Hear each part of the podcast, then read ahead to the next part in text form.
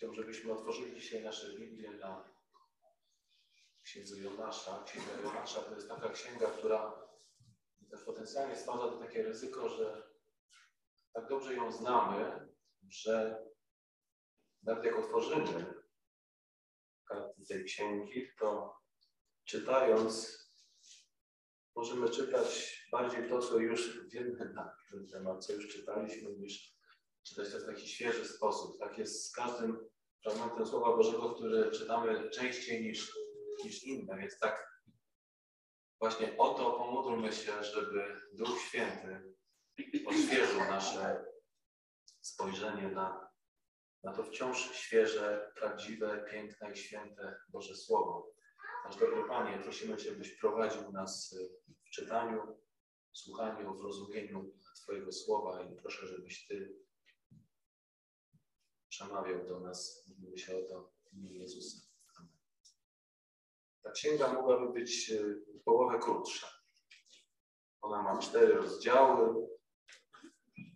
Oczywiście podział na rozdziały nie jest to coś natchnionego przez Ducha Świętego w takim, nie na pewno w takim stopniu jak e, słowa, które są tutaj umieszczone, jak one zostały natchnione i pochodzą prosto od Boga za pośrednictwem tego, kto zapisał te słowa, ale, ale popatrzmy też na to, że ta księga dzieli się tak na dwie części.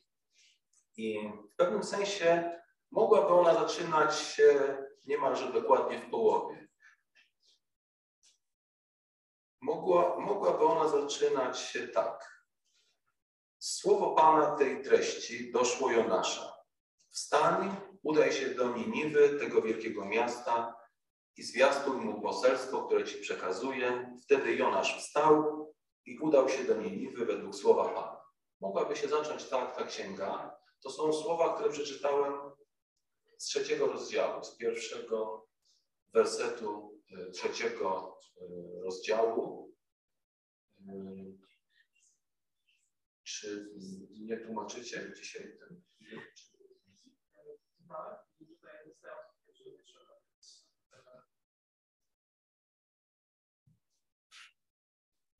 Więc ten trzeci rozdział tak się zaczyna i tak mogłaby się zacząć cała księga Jonasza. I potem przeczytalibyśmy o tym, jak Jonasz udał się do Niniwy, jak głosił Ewangelię, powiedzielibyśmy dzisiejszymi słowami, jak Niniwijczycy wspaniale się nawrócili, jak naprawdę Bóg sprawił cud, uratował wielkie miasto, wielkie miasto, które poruszone przesłaniem proroka ukorzyło się, przyjęło Boże Słowo i po prostu się nawrócili. Tak mogłaby się zaczynać ta księga. Ale wiemy, że ta księga jest dwa razy dłuższa. Oprócz tego trzeciego i czwartego rozdziałów są jeszcze dwa pierwsze. Dwa pierwsze. I skąd one się wzięły, te dwa pierwsze rozdziały? Wzięły się z jednego słowa, które opuściłem, czytając ten fragment, którym zacząłem. Te pierwsze trzy wersety trzeciego rozdziału, ja opuściłem jedno słowo, które tutaj jest bardzo znaczącym słowem, które bardzo wiele znaczy. I to słowo bardzo wiele mówi nam o tym, jakiego mamy Boga, kim On jest, co do nas mówi. To słowo przeczytam jeszcze raz, początek trzeciego rozdziału. Słowo Pana tej treści powtórnie doszło Jonasza. Powtórnie. Powtórnie. Powtórnie. Czyż to nie jest niezwykłe przesłanie? Czy to nie wystarczyłoby nam nawet za całe kazanie dzisiaj, że Bóg przemówił powtórnie? Jakiego właśnie mamy Boga? Moje serce jest skruszone, kiedy pomyślę o tym, że sam święty Bóg przemówił powtórnie i tak naprawdę ta liczba dwa tutaj wyrażona w tym słowie powtórnie, to, to nie jest jeszcze koniec jego, jego możliwości. Ta liczba dwa w, w, innych, w innych fragmentach Ewangelii to jest dodatkowa mila. W innych fragmentach to jest również to jest 70 pomnożone razy 7. To jest ta gotowość Boga do tego, żeby dotrzeć do nas, ale tutaj mamy to, że On przemówił powtórnie. Ileż razy Bóg musiał powiedzieć do nas coś drugi raz, bo za pierwszym razem nie usłyszeliśmy. A kimże jest Bóg, żeby miał dwa razy coś powtarzać? Czytamy tak, w pierwszym rozdziale, w czwartym wersecie, Pan zesłał silny wiatr i zerwała się potężna burza. Nie czytamy, że Bóg zesłał silny wiatr i było cicho. Więc Bóg ponownie przemówił do wiatru, wietrze, czy ty nie słyszałeś? W drugim e, rozdziale Pan wyznaczył wielką rybę, aby połknęła Jonasza i był Jonasz we wnętrznościach ryby. Nie było żadnej dyskusji. Rybo, halo, mówi się. Potem Bóg rozkazał rybie i wypluła Jonasza na ląd. I po prostu wypluła, po prostu wypluła, po prostu rozkazał i wypluła. Później czytamy, Bóg wyznaczył krzew rycynowy w czwartym rozdziale, aby wyrósł i wyrósł. Bóg wyznaczył robaka, żeby podgryzł krzew rycynowy i podgryzł. Bóg wyznaczył, zesłał suchy wiatr wschodni i ten wiatr zaczął wiać. Popatrzmy, a co z nami? Co z nami? Co z nami? Kto tu jest mądrzejszy? Kto tu jest mądrzejszy?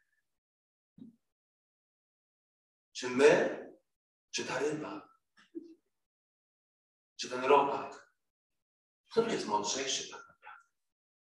Bóg mówi. Święty Bóg powiedział do Jonasza, do proroka, do takiego człowieka jak ty i ja. Powiedział i on za chwilę przeczytamy, co tam się wydarzyło. Musiał powiedzieć powtórnie. Ale także to wspaniałe, jaka wielka nadzieja za tym się kryje, że Bóg jest gotów powiedzieć do nas coś powtórnie, jest gotów powtórzyć, powtórzyć, powtórzyć. On to rozumie, on to rozumie. To nie jest coś, co jemu się tak, myślę, podoba. To nie jest coś, co jest absolutnie takie do zaakceptowania z jego świętością, z jego tym, kim on jest. Ale on to w jakiś sposób rozumie. I jest Bogiem, który jest gotów powtórzyć. Czy my jesteśmy gotowi czasami naszym dzieciom nie jesteśmy gotowi z tą samą cierpliwością powtórzyć jeszcze raz czegoś, co mieliśmy im do powiedzenia. Bóg jest gotów powtórzyć.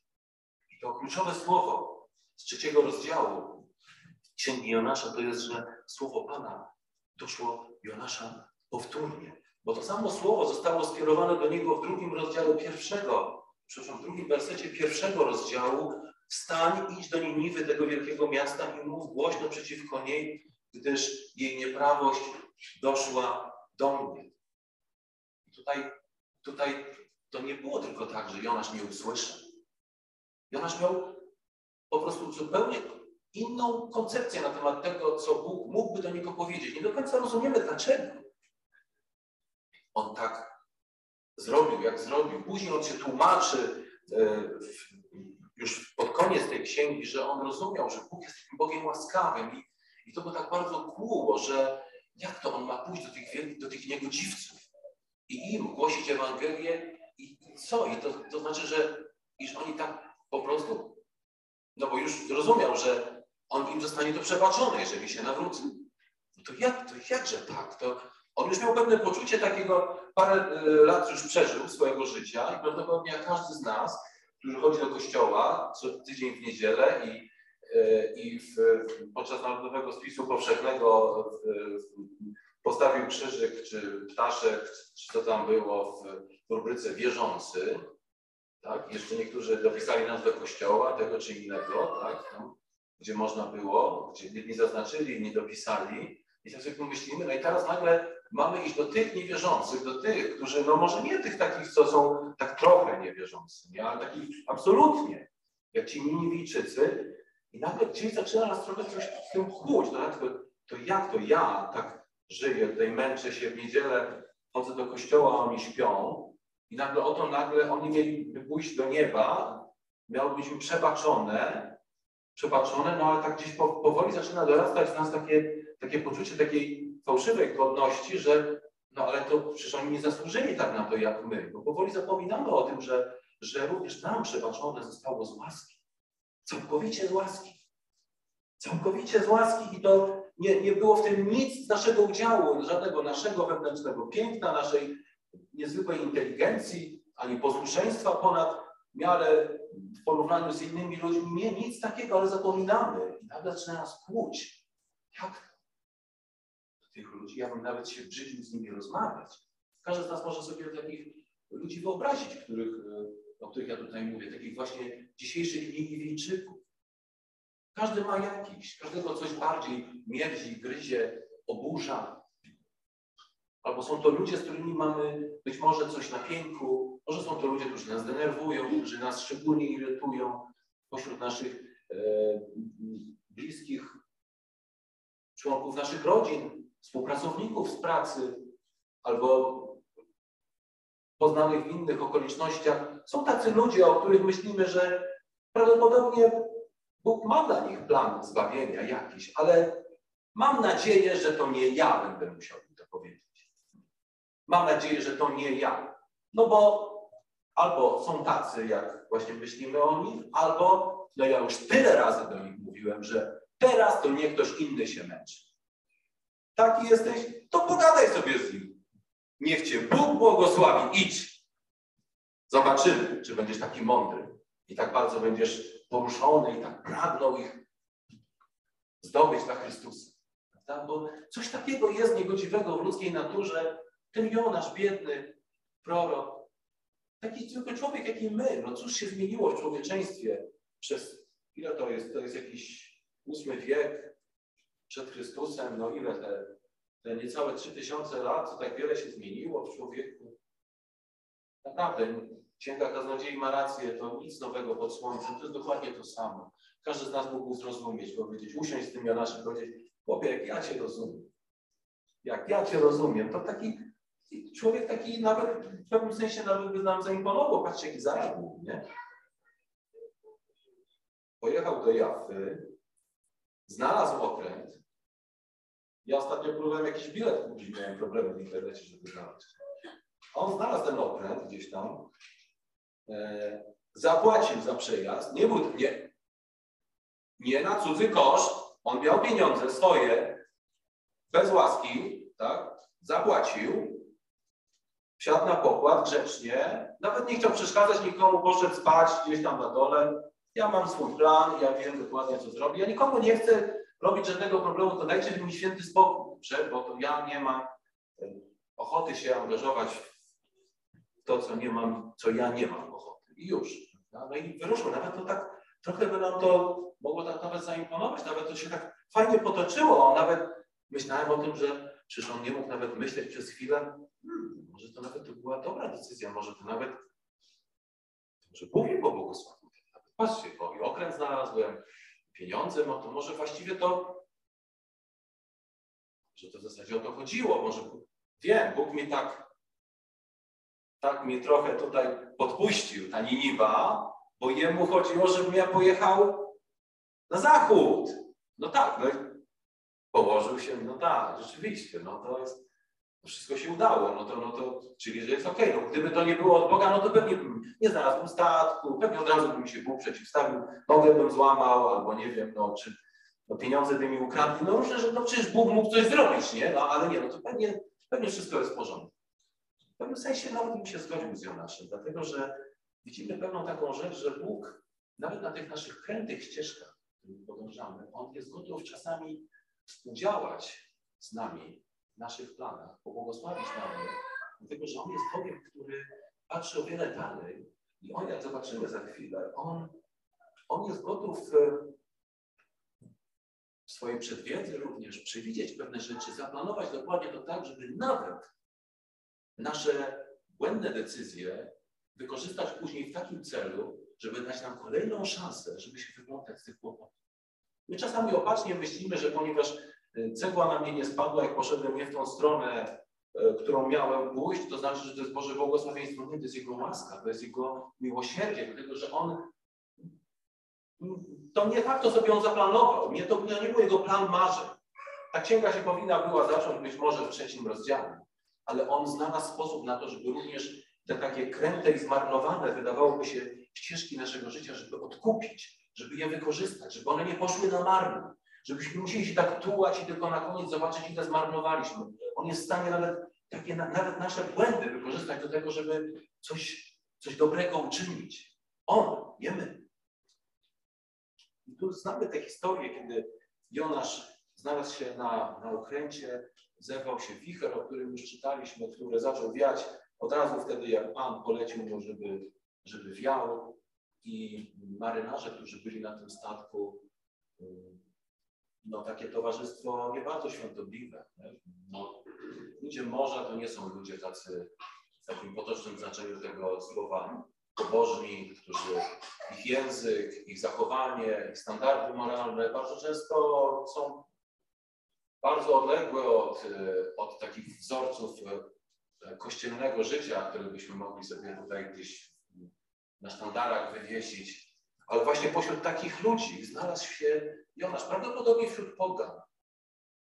Na pewno, bo czytamy później o tym, że oni, kiedy zaczął się ten wicher, kiedy burza naprawdę miotała tym statkiem w taki sposób, że, że oni, ci odważni ludzie, naprawdę bali się.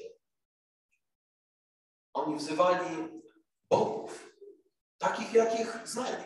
Więc nie było tam mowa o tym, że oni byli wszyscy wierzący, tak samo jak Jonasz, słudzy, prawowierni słudzy jedynego prawdziwego Boga, ale oni, oni jakichś innych bogów uznawali za bogów i to nich wołali. I,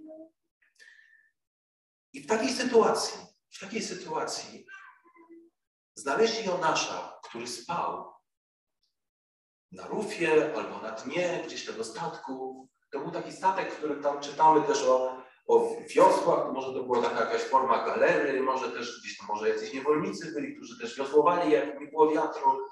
Statek bardzo taki na pewno ciekawy, pewno, na pewno spodobałaby się Grzegorzowi jego piękna konstrukcja i ta aerodynamika i tak dalej, to wszystko docenił kunszt wykonania. Krzysiek na pewno by ucieszył się, by mógł tam spędzić jedną, jeden dzień, ale bez wiatru, tak, żeby sobie popływać, tak.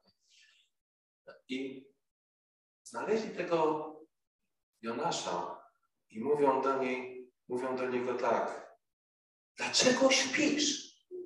Wstań, wołaj do swojego Boga. Czy to nie brzmi znajomo? Czy gdzieś już nie słyszeliście takiej historii? Że ktoś śpi, tu burza szaleje, on śpi. Śpi i nic nie robi. A być może mógłby coś zrobić. Czy nie słyszeliśmy gdzieś takiej historii? Gdzieś, gdzieś nie, nie brzmi nam to znajomo? W trzech Ewangeliach jest o tym napisane, jak to nasz Pan Jezus Chrystus spał sobie spokojnie, jak łódź miotana falami sztormu, kołysała się raz w prawo, raz w lewo, a uczniowie przerażeni budzili go. Ciekawe, tylko u Marka czytamy takie słowa, bo wszyscy budzą go, to znaczy i u Mateusza, i u Łukasza, i u Marka budzą go, ale tylko u Marka takie słowa w czwartym rozdziale, 38-39 werset czytamy. Nic cię to nie obchodzi, że giniemy. Że podobne słowa, nic cię to nie obchodzi. Nie tylko, że śpisz, bo może zapomniałeś, ale chyba ciebie to nic nie obchodzi. Jonasz wstaje, tam okazuje się później, że, że on przyznaje się im, że on ucieka z przedoblicza Boga. To znaczy z przedoblicza Boga. Co, jak można uciec z przedoblicza Boga? który jest wszędzie, prawda? który może, może być wszędzie, gdziekolwiek pójdziemy. Pewnie chodzi też o to, ucieka sprzed, przed oblicza Boga, znaczy nie chce, nie, chce, nie chce podążać za wolą tego Boga, który, który do niego mówi. On się tego przyznaje. Oni są przerażeni. Słyszą, że on wyznaje, wyznaje Boga, Boga niebios, który stworzył morze i ląd. Mówi, czcze Pana i tam pojawia się imię, to święte imię Jahwe. Mówi o tym, że on tego Boga czci. Nie jakiegoś tam, któregoś z tych bogów greckich czy innych, e, filistyńskich czy innych. On czci tego Boga, tego jednego, jedynego. Oni są poruszeni tym. Myślą, że może ten, ten Bóg w takim razie może im pomoże to wołaj do tego Boga. Ale, mm, ale nic się nie zmienia. Nic się nie zmienia. I wtedy on mówi do nich, on mówi do nich tak, weźcie mnie i wrzućcie do morza, w 12 wersecie. Weźcie mnie i wrzućcie do morza. A może uspokoi się i zaniecha was, bo wiem, że z powodu mnie zaskoczyła was ta wielka burza. Ale oni nie chcieli tego zrobić. Wiosłowali dalej, wiosłowali, a może coraz bardziej się burzyło. I wreszcie Jonasz w, w jakiś sposób przekonał ich do tego. Nie wskoczył sam. To nie było tak, że on wskoczył sam. On był gotów to zrobić, ale nie wskoczył sam. On powiedział, możecie mnie wrzucić do, do morza. Nawet powinniście, jeżeli chcecie uratować swoje życie. Ale sam nie wskoczył. I oni go wrzucili. I też nie brzmi nam to znajomo. Taka odkupieńcza ofiara, w której jeden umiera za innych. I tak naprawdę ci, ci, za których umiera, on są sprawcami również tego śmierci. Czyż to nie nasze grzechy przybiły naszego Pana do krzyża? Przecież on sam nie wszedł na ten krzyż. On sam siebie nie przybija. On poszedł tam świadomie, ale umarł za nas, dla naszego zbawienia. Ale to kto był, jak nie my, tym, który go tam przybił? On umarł, ale w jego śmierci i później zmartwychwstaniu odnaleźliśmy prawdziwe odkupienie. W Starym Testamencie wiele wydarza się takich y, rzeczy, które wyglądają podobnie do, do tego, co było w życiu Jezusa. To w teologii się nazywa takim typologią, która polega to na tym, że, że ludzie mogą mieć taki, w Starym Testamencie taki przedsmak odkupieńczego działania Boga, mogą zobaczyć pewne mechanizmy, e, które w takiej pełni wypełniły się dopiero w Chrystusie. Podobnie jak ofiary składane w Starym Testamencie. Przecież te ofiary, jak list do Hebrajczyków nas zapewnia, one same w sobie nie mogły raz na zawsze zbawić kogoś, ale one pokazywały o czymś, jak na przykład to, że musi zostać przelana krew na odpuszczenie grzechów. E, I to w takim piękny sposób wypełniło się w Chrystusie, w tej doskonałej ofierze Jezusa Chrystusa. Ci biedni ludzie, tutaj marynarze, oni nie mieli okazji usłyszeć o tym, kim jest Chrystus. Nie mogli usłyszeć wspaniałej historii o Zbawicielu, który poszedł na krzyż, żeby uciec za grzechy e, tych ludzi, których stworzył. Ale mogli mieć przedsmak tego, tego, tego smaku od, odkupienia, że oto ktoś umarł za nich. Nie wiemy, jak oni do tego się odnosili. Nie, nie, ta księga nie tłumaczy nam zawiłości teologicznych. Ale widzimy niezwykłą przemianę tych prostych marynarzy, którzy paradoksalnie, paradoksalnie ci pogańscy marynarze, tacy zabobonni może nawet, być może nawet paradoksalnie ich, y, ich taka pobożność była o wiele większa i wyrazistsza niż u jednego religijnego człowieka, jak choćby nawet czasem nas, takich ospałych w różnych sytuacjach.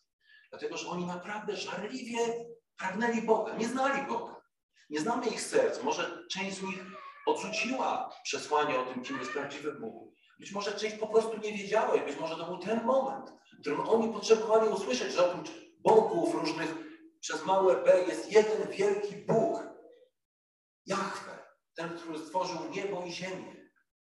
Doszło tutaj do wspaniałego, wspaniałej takiej przemiany.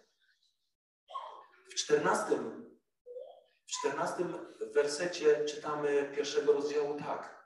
Wtedy wzywali Pana, mówiąc: O Panie, nie dopuść, abyśmy zginęli z powodu tego człowieka i nie obarczaj nas winą przelania krwi niewinnej, bo Ty, o Panie, czynisz co chcesz. I oni tutaj trzykrotnie wyzwali imienia Jahwe. Tak jest w oryginale. Oni zwrócili się do Boga. Zwrócili się do Boga. Wzięli Jonasza, wrzucili go do morza i morze przestało się burzyć. Natychmiast. Jonasz znalazł się w brzuchu ryby. Potem czytamy, jak to Jonasz modlił się, półprzytomny, nie wiedział, co się dzieje. Nie zobaczył jednej takiej rzeczy, która była najwspanialsza w całej tej historii. On tego nie zobaczył. Podobnie jak my wiele razy nie zobaczymy owoców tego, co się wydarzy w naszym życiu. Może dopiero, kiedy staniemy przed Bogiem w niebie. Bo w szesnastym wersecie pierwszego rozdziału czytamy, a ci mężowie bardzo się zlękli Pana, złożyli więc Panu ofiarę i uczynili śluby. Złożyli Panu ofiarę i uczynili śluby. Coś się wydarzyło między nimi i Bogiem. Nie wiemy dokładnie co. Nie wiemy dokładnie co, ale to nie, to nie była błaha rzecz. Kiedy Jonasz kończył swój pobyt w rybie, w dziesiątym wersecie drugiego rozdziału, on doszedł do pewnych wniosków. Zobaczył, że Bóg wysłuchał jego modlitwy, chociaż myślał, że już jest odrzucony, że jest wygnany z przed oblicza Bożego. On sam siebie tam wygnał, ale myślał, że on jest wygnany. Mówił tak w piątym wersecie, już myślałem, jestem wygnany sprzed Twoich oczu. Jakże jeszcze będę mógł spojrzeć na Twój święty przybytek? I gdy ustawało w nim już życie, w ósmym wersecie, wspomniałem na Pana i tak doszła moja modlitwa do Ciebie, do Twojego świętego przybytku.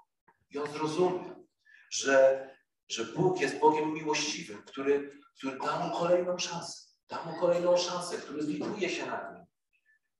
On to zrozumiał. W dziesiątym wersecie mówi tak, używa dokładnie tych samych słów jak ci marynarze. Mówi tylko tak, lecz ja pragnę Ci złożyć ofiarę z głośnym dziękczynieniem i spełnię, co ślubowałem. Spełnię, co ślubowałem. On się odnosił do tego, co on ślubował. I tak naprawdę o co chodzi w tym ślubowaniu, bo on modlił się do Pana i tak myślimy, że to ślubowanie, co to znaczy? To jest, jak coś obiecujemy, deklarujemy coś. Słowo ślub, jeżeli chodzi o małżeństwo, ma dokładnie taki sam sens, że ktoś komuś coś obiecuje, deklaruje. Deklaruje.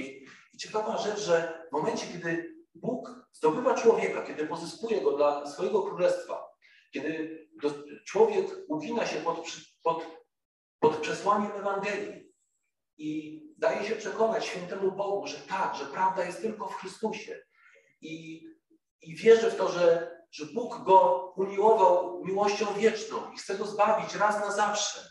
I Bóg odpowiada na tą miłość. Bóg odpowiada z wiarą na tą miłość, chwyta się jej. To jednocześnie z tym wyznaniem miłości jest pewne, łączy się z tym pewnego rodzaju ślubowanie posłuszeństwa i gotowości do służby. Bo czymże innym to jest? Czymże innym jest to, jak nie, jak właśnie, czy, czy to jest tylko wyznanie miłości? Czy to jest tylko tak, to wspaniale, no to zbaw Nie, nie. Czy, czy tak się modliliśmy? Kiedy dotarło do nas, mówiliśmy, Boże, ja grzeszny jestem, zmiłuj się nade mną, zmiłuj się nade mną, tak. To tylko, rzeczywiście tylko ofiara Twojego Syna może mnie zbawić, więc tak. Przenieś mnie do Królestwa swojego Syna umiłowanego i, i tak, i chcę Ci służyć. Chcę Ci służyć. Jedno ze słów, które Mm, oznacza słowo modlitwa w języku greckim, ono odnosi się do, do słowa, co to znaczy modlitwa? Bo to nawet nie mamy takiej dobrej etymologii w języku polskim, co to znaczy modlitwa? To tylko mówić do Boga. Modlitwa ma coś sobie coś więcej, to jest przyjść do Boga, to jest trochę tak jak złożyć ofiarę właśnie, jak, mm, jak również coś zadeklarować Bogu.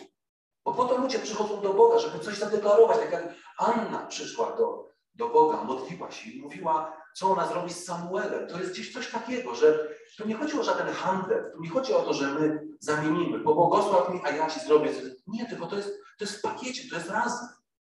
Wyznanie miłości, tak jak w małżeństwie. Wyznanie miłości to jest również, to jest również deklaracja gotowości do służby. To, jest, to idzie razem, tego nie trzeba nawet oddzielać. To, nie, to, to nikt rozsądny nie powie, że powinieneś to powiedzieć tak, a potem to, po prostu to jest razem. Bo czym jest miłość? Właśnie miłość jest właśnie tą, tym gotowością do tego, że będę Ci służyć. Tak samo jak Bóg mówi, kocham Cię. To mówi, ja Ci będę służyć również jako Twój Bóg. Ale będę Ci służyć. I tutaj Jonasz kończy swoją modlitwę w brzuchu ryby, już będziemy kończyć zaraz. Mówi, u Pana jest wybawienie. U Pana jest wybawienie.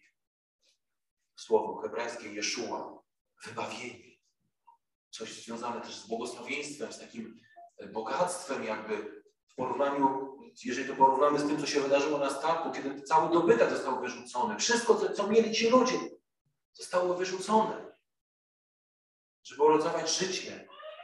Ale u Pana jest wybawienie. Jest wybawienie, zbawienie, zbawienie wieczne. Zbawienie, które sięga o wiele dalej niż jedynie mm, do granic tej naszej doczesności, tak jak ostatnio słyszeliśmy, które pozwala nam zarzucić kotwicę poza zasłonem tej wieczności. Bo to jest zbawienie, które Bóg nam daje. I Jonasz zrozumiał, że u Pana jest wybawienie, ale wierzę w to, że on zrozumiał, że nie tylko wybawienie od tego, żeby on nie musiał być w tej rybie, żeby mógł znowu znaleźć się na lądzie, ale wierzę, że również zrozumiał, że u Pana jest wybawienie dla tych ludzi, do których Bóg go posłał na ten statek, kiedy on był na tych krętych ścieżkach swojego życia, kiedy błądził, to Bóg dał mu szansę odkupić jego błędy poprzez to, że go użył, w cudowny sposób użył. Jonasz tam nie miał nic z tym do czynienia. On się znalazł na tym statku z, z motywów całkowicie sprzecznych z tym, co Bóg chciałby zrobić, a jednak Bóg go użył i pozwolił mu, żeby, żeby w jakiś taki plastyczny bardzo sposób przedstawił odkupieńczą naturę Chrystusa, który, który jest gotów umrzeć za swoich, za tych, których chce zbawić. I na pewno to pokazał Jonasz. Nie wiem, co oni zrozumieli. Te czasy są takie tajemnicze, tak dawno to było. Oni nie mieli Nowego Testamentu. My to wszystko tak rozumiemy od tak. Ale Duch Święty tam też działał, też przemawiał. I on zrozumiał, że wybawienie jest dla niego w tej rybie, wybawienie jest dla niego, który zbłądził, który poszedł nie tą drogą, którą, którą e, miał pójść. Jest wybawienie dla niego, że Bóg odezwie się do niego drugi raz. Nie zrezygnuje z niego. Wybawienie jest dla tych marynarzy, którzy mogą przestać wzywać tych bogów pogańskich, ale mogą zwrócić się do Boga Jahwe. I wybawienie jest dla Niniwijczyków również. Że u Jahwe, u Boga jest wybawienie również dla tych złych i niegodziwych ludzi. Dlatego, kiedy słowo Pana tej powtórnie doszło do Jonasza, wstań, udaj się do Niniwy i zwiastuj mu poselstwo, które ci przekazuje, wtedy Jonasz wstał i udał się do Niniwy według słowa Pana i zrobił to, co Bóg powiedział. I tak dokładnie jest w naszym życiu. Więc gdziekolwiek się teraz znajdujesz, czy jesteś w tej chwili w drodze na statek, kiedy szukasz biletu, pieniędzy na bilet, albo racjonalizujesz sobie w niezwykły sposób drogę, którą wybrałeś i uważasz, że to jest najwspanialsza droga. I wszystkim Twoim przyjaciołom tłumaczysz, że oni naprawdę nie rozumieją o co chodzi, że to Ciebie Bóg prowadzi. Czy być może jesteś już na tym statku i być może myślisz, że o, udało się, bo jeszcze wątpiłeś. Może kładziesz się spać na dnie tego statku, gdzieś w swoim życiu. I myślisz, że już nie będziesz musiał mieć nic wspólnego z tym, co, co tak docierało do ciebie, że być może Bóg ma plan na twoje życie. Albo może burza szaleje. Być może doszło do destrukcji wszystkiego, co jest wokół ciebie, tych ludzi. Albo być może jesteś w momencie, w którym rozumiesz, że to ty jesteś rozwiązaniem problemów tych ludzi, że to ty masz im usłużyć. Bo co jeśli te problemy na świecie, wojny, pandemie i tak dalej, to nie jest wcale kara dla grzesznych ludzi, tylko takie potrząśnięcie tymi ludźmi, którzy wierzą w Chrystusa, żeby się obudzili. Tak łatwo nam powiedzieć, o tak, patrzcie co się dzieje, katastrofa klimatyczna, pandemia, kryzys. Ci grzesznicy mają co, na co zasłużyli. No tak.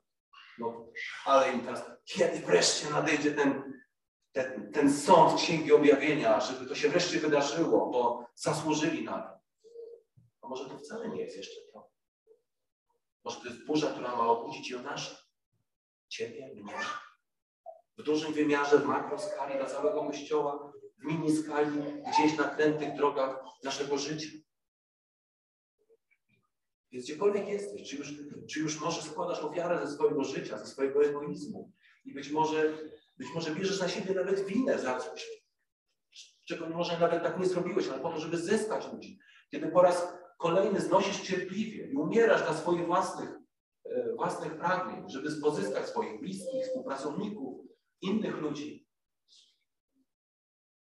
Czy być może jesteś we wnętrzu ryby, gdzieś w czeluściach, kiedy myślisz, że już jest koniec wszystkiego, że, że już nie wiesz, co z tobą będzie. Może zapadłeś się gdzieś głęboko.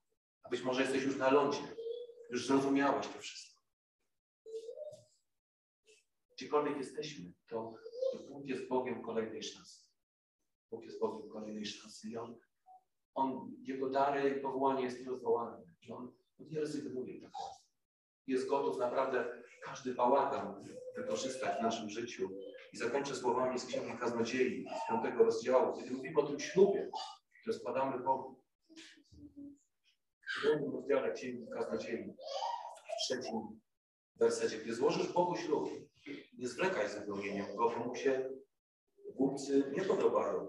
Co ślubowałeś, to wypełnij. Lepiej nie składać ślubów, niż nie wypełnić tego, co się ślubowało, prawda?